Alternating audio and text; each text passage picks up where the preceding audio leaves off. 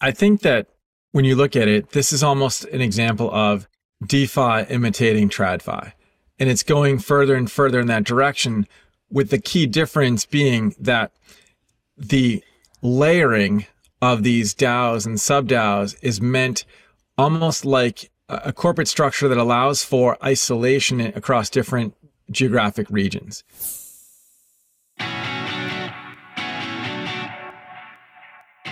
Hello, and welcome to the Crypto Brief, a podcast from the Fidelity Center for Applied Technology.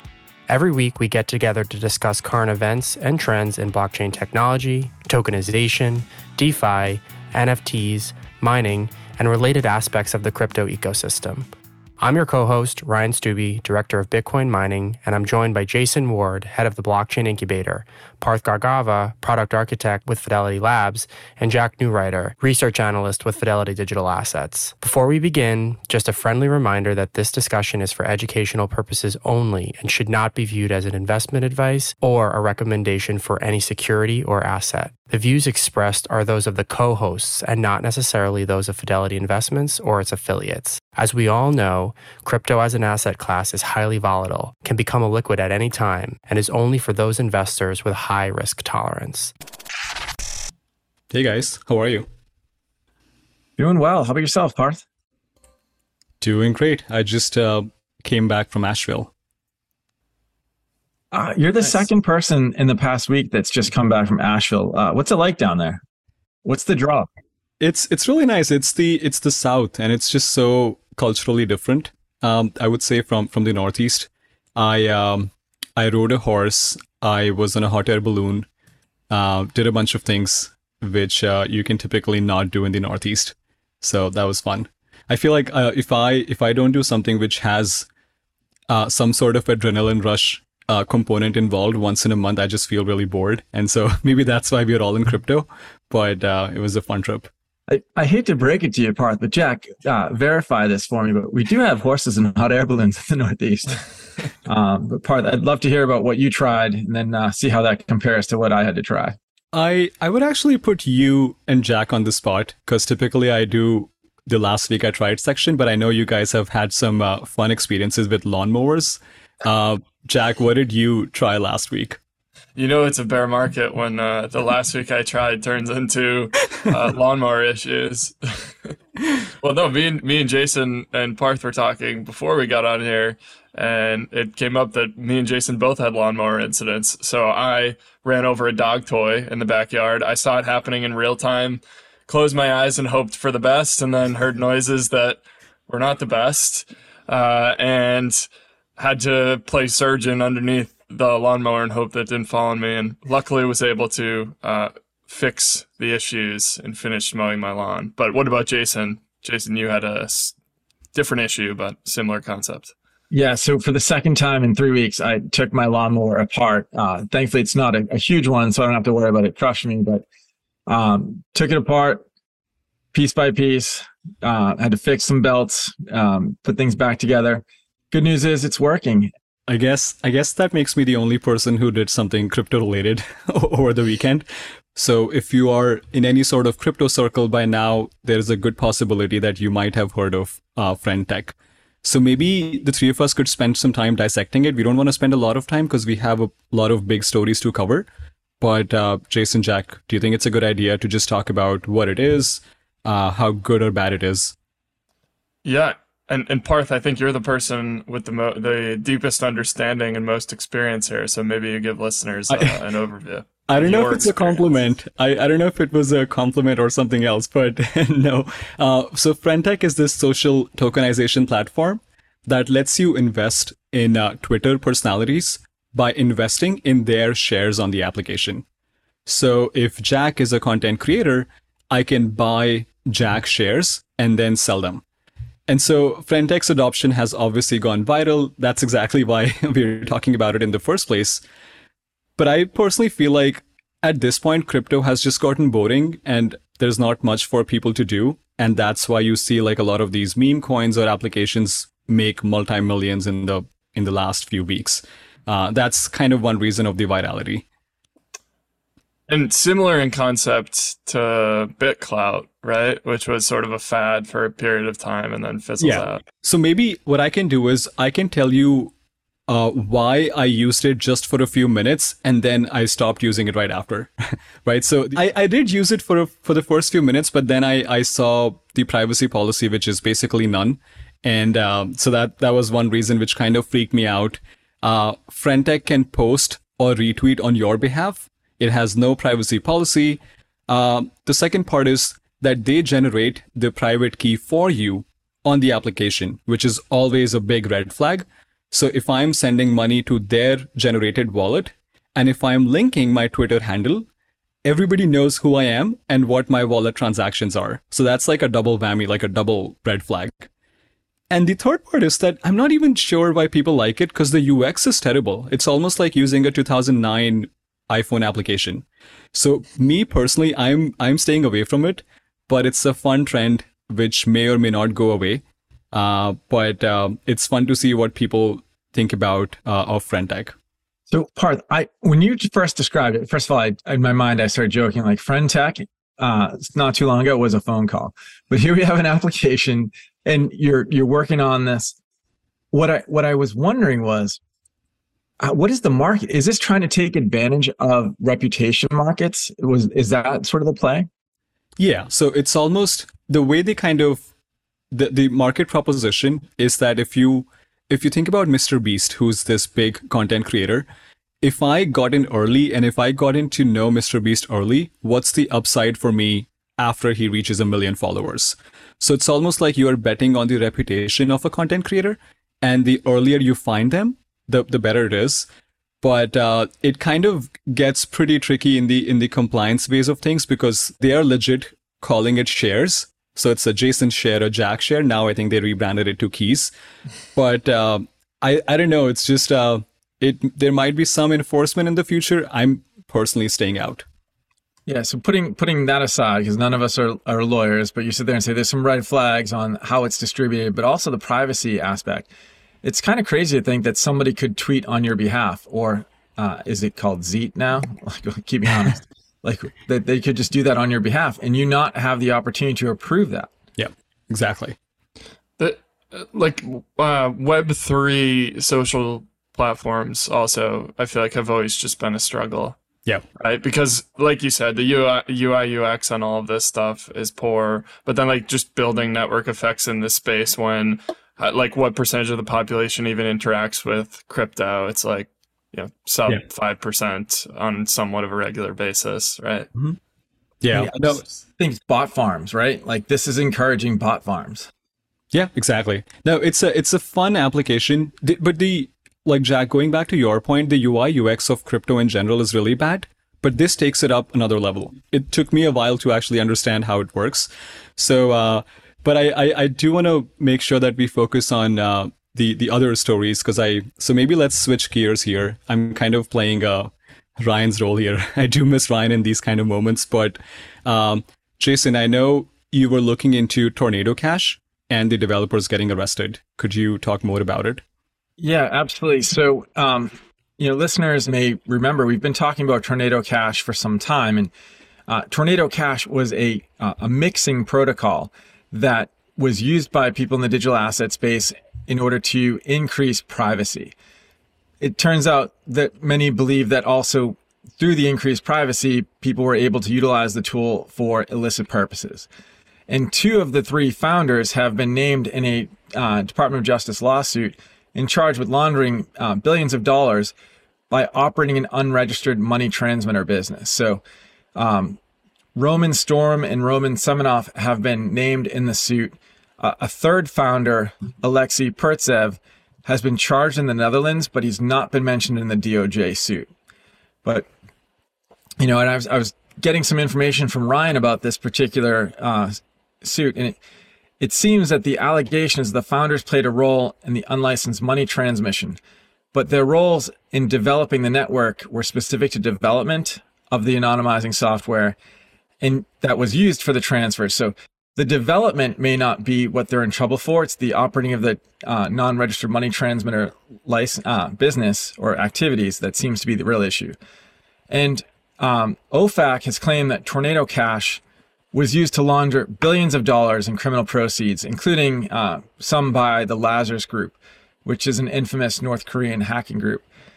And when I think about some of the earlier stories that we had related to Tornado Cash, it represented the first time that OFAC had sanctioned and added software to the SDN list, meaning the, you the use of software, uh, this particular software for uh, transmitting purposes, was deemed um, illegal.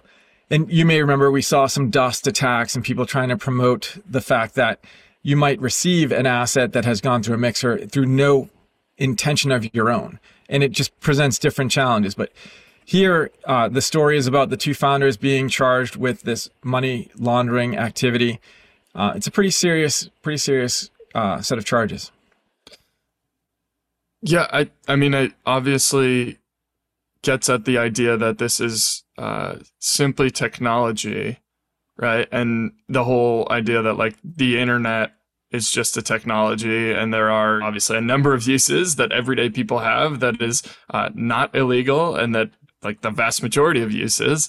And, then there are you know criminals that can use the internet, and I think the same argument can be made on blockchains. And then if you go a layer deeper here, we're talking about specifically like the right to privacy within financial transactions. And should people by default be able to have privacy on these permissionless blockchains that are that's just a technology? That's like the ultimate question here. Right. right. I mean, I think you're you're spot on. The question is, what was the intent? You know, and this is a personal perspective, so not certainly not a legal opinion, but um, you know, oftentimes there's there are memes, but reality is that there are five dollar wrench attacks that happen in crypto, or have happened in crypto in terms of physical. But the producer of the wrench didn't mean it for that use. So you know, some people may argue that was the case with the the mixer that it's intended to uh, increase privacy, but um, the the producer of the wrench doesn't have control over how it's used. Doesn't necessarily mean that they didn't. Uh, they're not completely removed from from some responsibility. I I don't know. This can be a very interesting one to watch. Yeah. It gets I, yeah.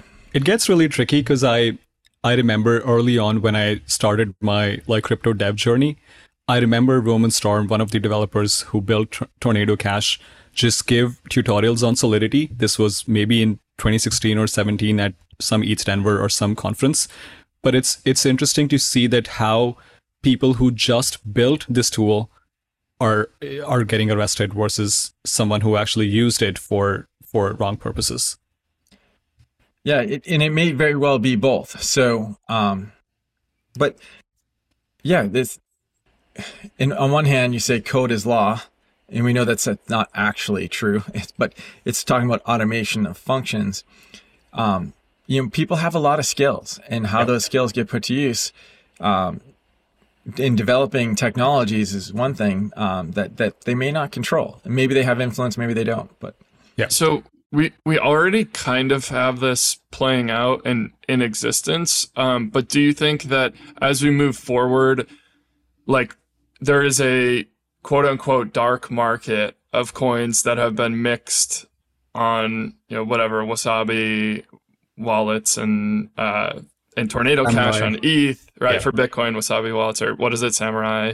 Um, and then once you do that, like you can't then send those assets to a, a regulated custodian because they'll flag them, right? Or at least if they're following the rule, you know, the rules that are set by regulators, they'll flag them uh, you have this like again bifurcated market of a dark market and then like clean coins that are pseudonymous on chain but able to be easily traced if like a regulator saw tokens were used for an illicit activity and then they could trace them back to you know the original uh, exchange that those coins were bought at and, and who owns them. Do you think that like that's just going to continue into the future? Uh, especially if like uh, regulators move forward with these kinds of charges against developers that are creating uh, if, some of these systems.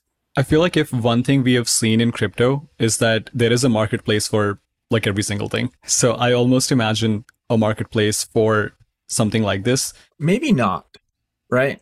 Like maybe over time, there's a process in which some of these assets are then deemed um, appropriate for use by non-sanctioned entities again. I think about when the government has sales of assets that they've seized through some criminal activity and they, they put them back out into the market. So I, I used to question this one a lot. I would think about you have tainted coin and you have untainted coin. And I, I thought that the untainted should trade at a premium. Again, personal perspective. Uh, but it seems like that's not the case. And, and maybe in, in time that, that does shake out, but been talking about that type of dual market or dual uh, perspectives now, uh, personally, probably for the last seven years. And I have yet to see it really come into play. Doesn't mean that it, it won't eventually. I mean, seven years is nothing. It feels like, you know, five lifetimes in crypto, but in terms of regular markets, it's not, it's barely registering on a, a longer term trend. And one of the problems, and this is where I see like issues with potentially DeFi scaling in a, in a regulatory compliant way, is like right now, if you're an average user interacting with certain DeFi protocols, like they're not screening to make sure that assets didn't go through Tornado Cash, right?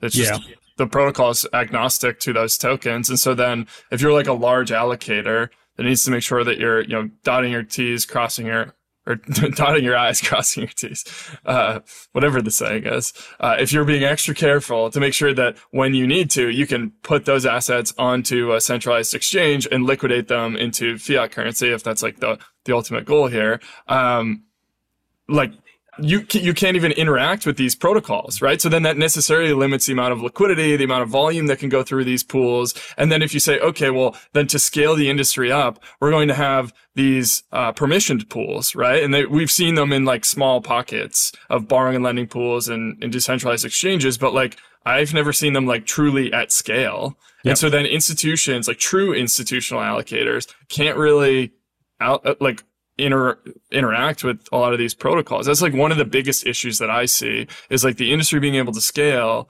interacting with you know this opaque regulatory environment. At some point, push comes to shove, and we're going to find out what happens. But is it that everything lives in its own silos, and then there's the the good and the bad market in the eyes of regulators? Like that seems like the path that we're headed on. But like Jason, like you mentioned, maybe it's not.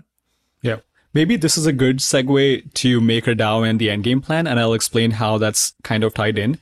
So the Tornado Cash sanctions obviously came out of nowhere, right, without any sort of prior knowledge, uh, and it hit the DeFi ecosystem hard.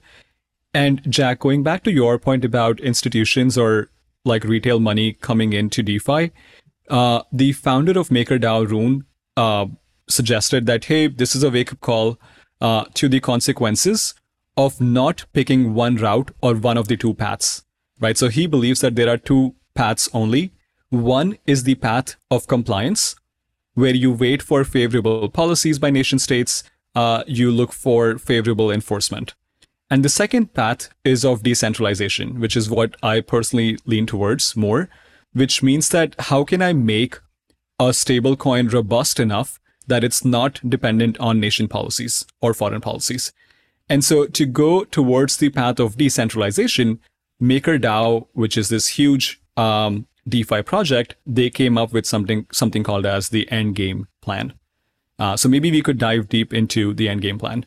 Um, it does sound like a scary word, but it's just this document which aims to make Maker uh, intrinsically resilient so that Maker can deliver on this promise of creating an unbiased uh, digital currency, which is DAI.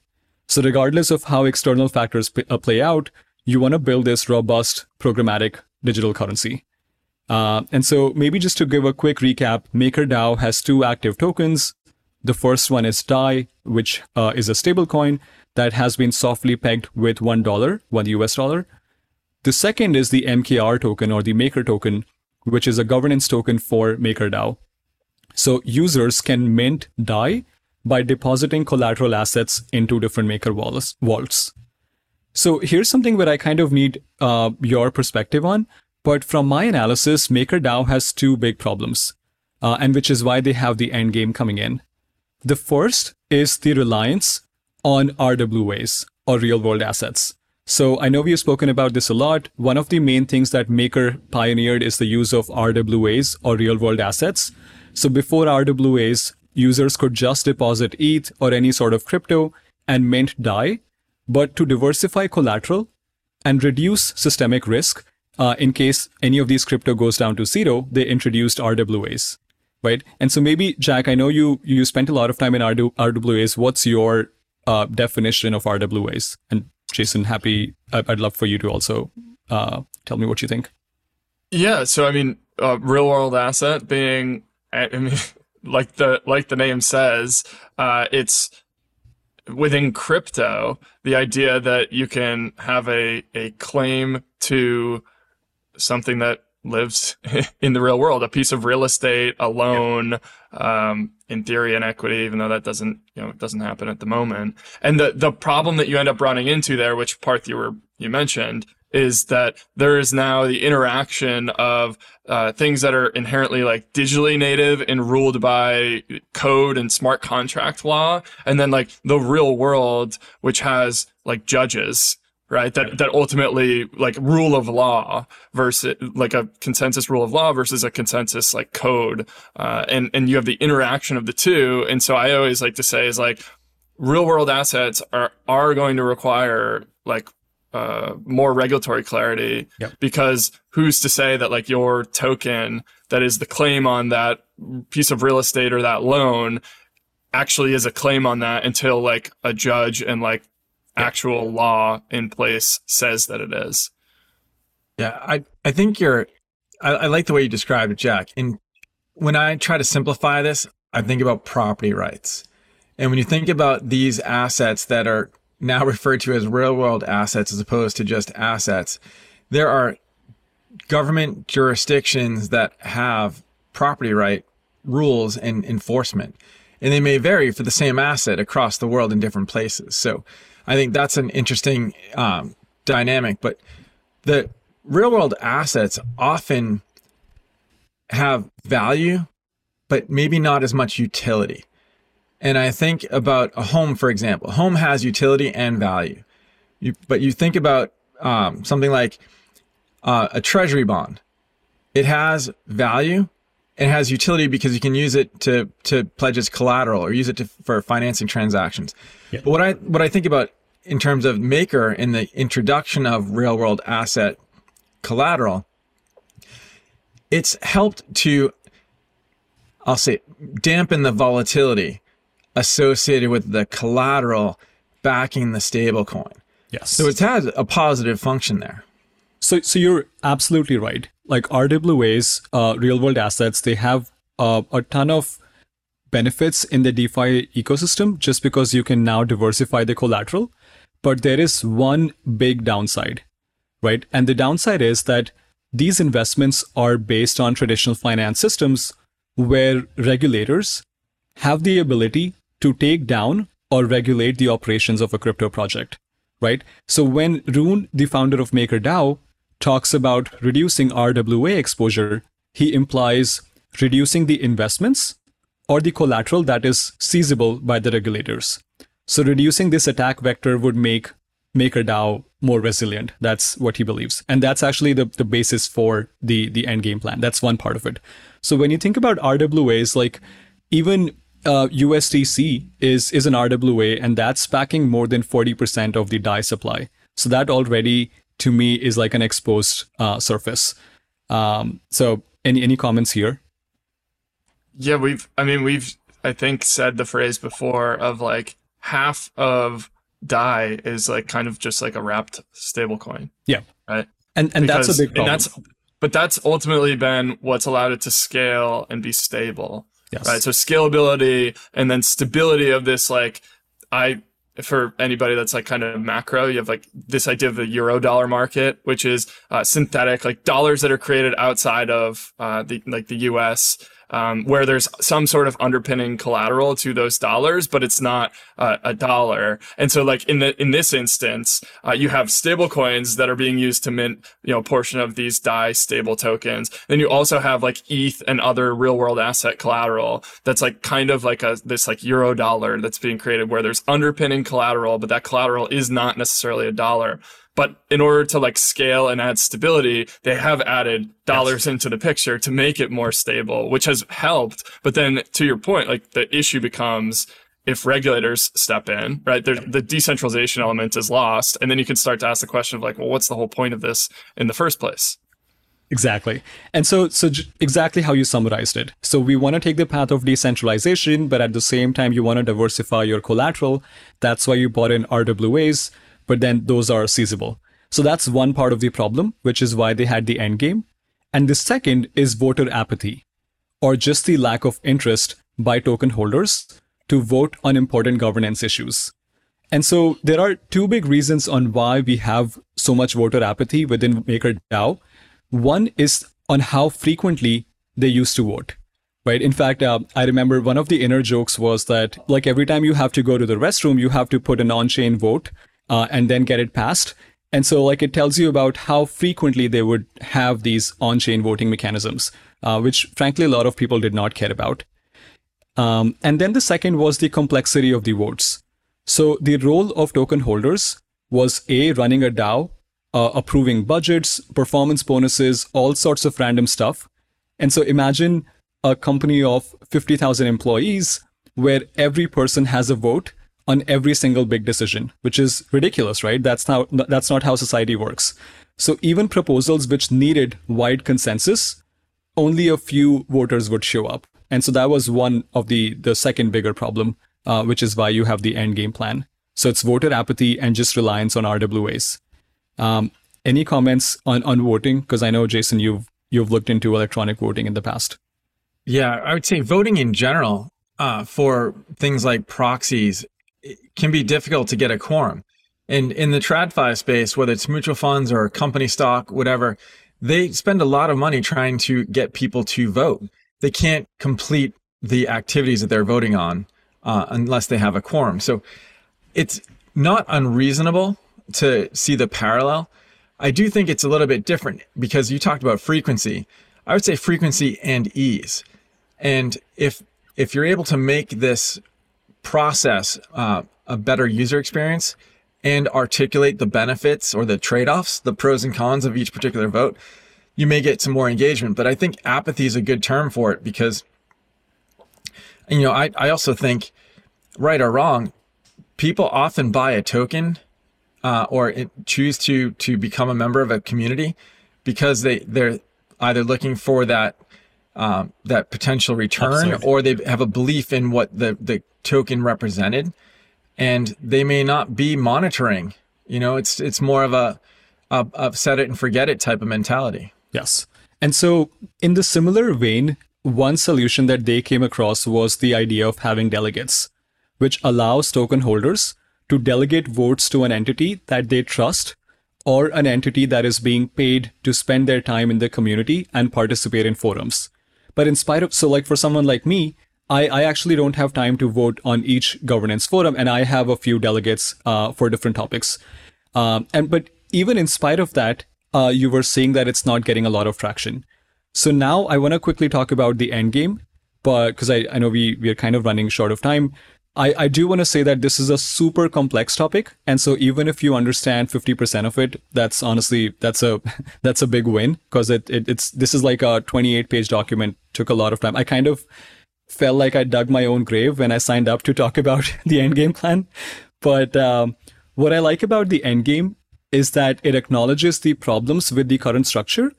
But what's really important here is that it kind of gives you a glimpse of the future of DAOs, right? So that's why I think it's important to pay attention. So MakerDAO in the end game intends to be somewhat similar to Alphabet, which is the parent company of Google, DeepMind, Nest, Google X. So almost like the subsidiary model, where the idea is to break the DAO up into further sub-DAOs which have complete autonomy on what they want. And so that's one like big part of it. So what the endgame plan is, step one, rebrand Maker and have a new governance token and a new stablecoin. So that's gonna and the reason why they want to launch new tokens is to have farming rewards and also incentivizing people in the long term to vote. The second, like I spoke about, the subsidiary model is the idea of sub DAOs. So much of the complexity of the MakerDAO uh, will be delegated to sub DAOs like business units, kind of like how we have business units in the corporate structure. And so one sub DAO will manage facilitation, one will be directed towards RWAs, the other would talk about performance reviews.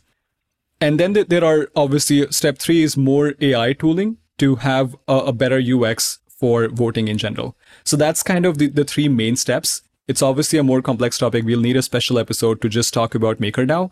But uh, what do you what do you think? I think their core idea is how can I incentivize people in the long term to vote uh, consistently. Yeah, it's interesting. The only thing that I like can't uh, can't help thinking of is just the fact that, like you said it yourself, of we're trying to replicate things where there's like subsidiaries that are running themselves that roll up to like one larger conglomerate. How is it like? What are we creating that's new? Right? It's a stakeholder mechanism where you have maker tokens to vote. Google stock, just as the example, only reason why we're using it. Uh, same idea. If you own stake in the company versus if you own stake in the DAO. Like structurally, it's I just don't see like a ton of innovation. I, I think you kind of missed the most important point here, which is the point of decentralization though. Like anyone can now you, you can't just have any person like an average go, Joe vote into Google's decisions. But here you can. I think that's kind of the core difference. I, I don't know. I like I, I agree with you that it's more it's less innovation, but it's more about uh, the ability for any person who is willing to contribute to have a say in this process. It's all to me. It's almost like creating a new, I don't know, a new nation state or a new corporate altogether. And now they're trying to figure out what's the best best way to govern it. Well, I I think that when you look at it, this is almost an example of uh, DeFi imitating TradFi, and it's going further and further in that direction. With the key difference being that the layering of these DAOs and sub DAOs is meant almost like uh, a corporate structure that allows for isolation across different geographic regions. Yeah. Because I think the intent here, as I read it, was one of the, the goals is to ensure that there is resiliency and some resistance to regulatory actions that could be deemed um, unfair. And I'm saying unfair through the eyes of a maker or a DAI holder, not an opinion on any action that could or could not be taken yet. Uh, and I sound very political here, so forgive me. But I, I think the the action is really about the the intent. And if, as if I remember back, this is one of the first DAOs. The intention was to show a high the highest possible degree of yes. decentralization, or said otherwise, distance the founders from control of the product uh, project, and really turn it over to the community. So I think that's the intent. Ultimately, the, the degree of participation from the community may vary, and for the reasons that you talked about, like delegates, et cetera, whoever's making contributions. So um, I don't want to call it a decentralized um, or the demonstration of decentralization. I think we have to see how it really unfolds. And when I heard endgame at first, I was like, oh, they're wrapping up. No, it's an end state, like where they want to get to. Yeah. So. And this is a multi-year process. Uh, but I, I do want to quickly talk about how because I, I do agree with Jack in that you haven't seen a lot of innovation in DAO governance.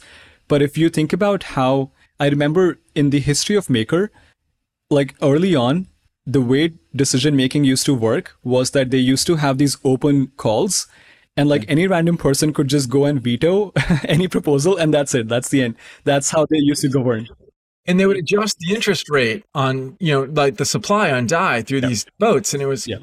you know what were they promising like 19 20% interest at one point in time or? Yeah it, it wasn't this high but yeah close to 10% right now it's like 8% with the dsr but again it's i it, it does warrant for like a special episode on just daos and dao governance because i do feel like this this technology is pretty unique. And uh, for a lot of times like nfts were around in 2016 2017 but it took four or five years for them to be kind of the main story of the bull run and I, I do feel like some of these technologies may develop the narrative for for future bull runs. I'm not saying DAOs will, but I my, my personal opinion is that it could be one of them. So it, it does like, like warrant a, a good discussion. But I, I, kind of knew that I shot myself in the foot uh, when I decided to talk about the end game here. So Well, I, I think you, you had a great uh, great highlight in that we can have a, a deeper dive into DAOs, and uh, who knows, maybe for that one we'll be able to find somebody who is, uh, in addition to yourself, who's actively contributing to DAOs and, and studying the space in depth. All right, as always, it's great to uh, great to catch up. A good way to start the week. Crypto as an asset class is highly volatile, can become illiquid at any time, and is for investors with a high risk tolerance. Crypto may also be more susceptible to market manipulation than securities. Crypto is not insured by the Federal Deposit Insurance Corporation or the Securities Investor Protection Corporation. Investors in crypto do not benefit from the same regulatory protections applicable to registered securities. Past performance is no guarantee of future results. This podcast was produced by the Fidelity Center for Applied Technology also known as FCAT. FCAT does not offer digital assets nor provide clearing or custody of such assets. It is for informational purposes only and is not intended to provide tax, legal, insurance, or investment advice, and should not be construed as an offer to sell, a solicitation of an offer to buy, or a recommendation for any security or other asset by any Fidelity entity or third party. Views expressed are as of the date indicated, based on the information available at the time, and may change based on market or other conditions. Unless otherwise noted, the opinions provided are those of the authors and not necessarily those of Fidelity Investments or its affiliates. Fidelity does not assume any duty to update any of the information. Fidelity and any other third parties mentioned in the podcast are independent entities and are not affiliated. Mentioning them does not suggest a recommendation or endorsement by Fidelity. This information is not intended for distribution to or use by any person or entity in any jurisdiction or country where such distribution would, or use would be contrary to local law or regulation. Persons accessing this information are required to inform themselves about and observe such restrictions. Third party trademarks appearing herein are the property of their respective owners. All others are the property of FMR LLC. Copyright 2023 FMR LLC. All rights reserved. 1040156.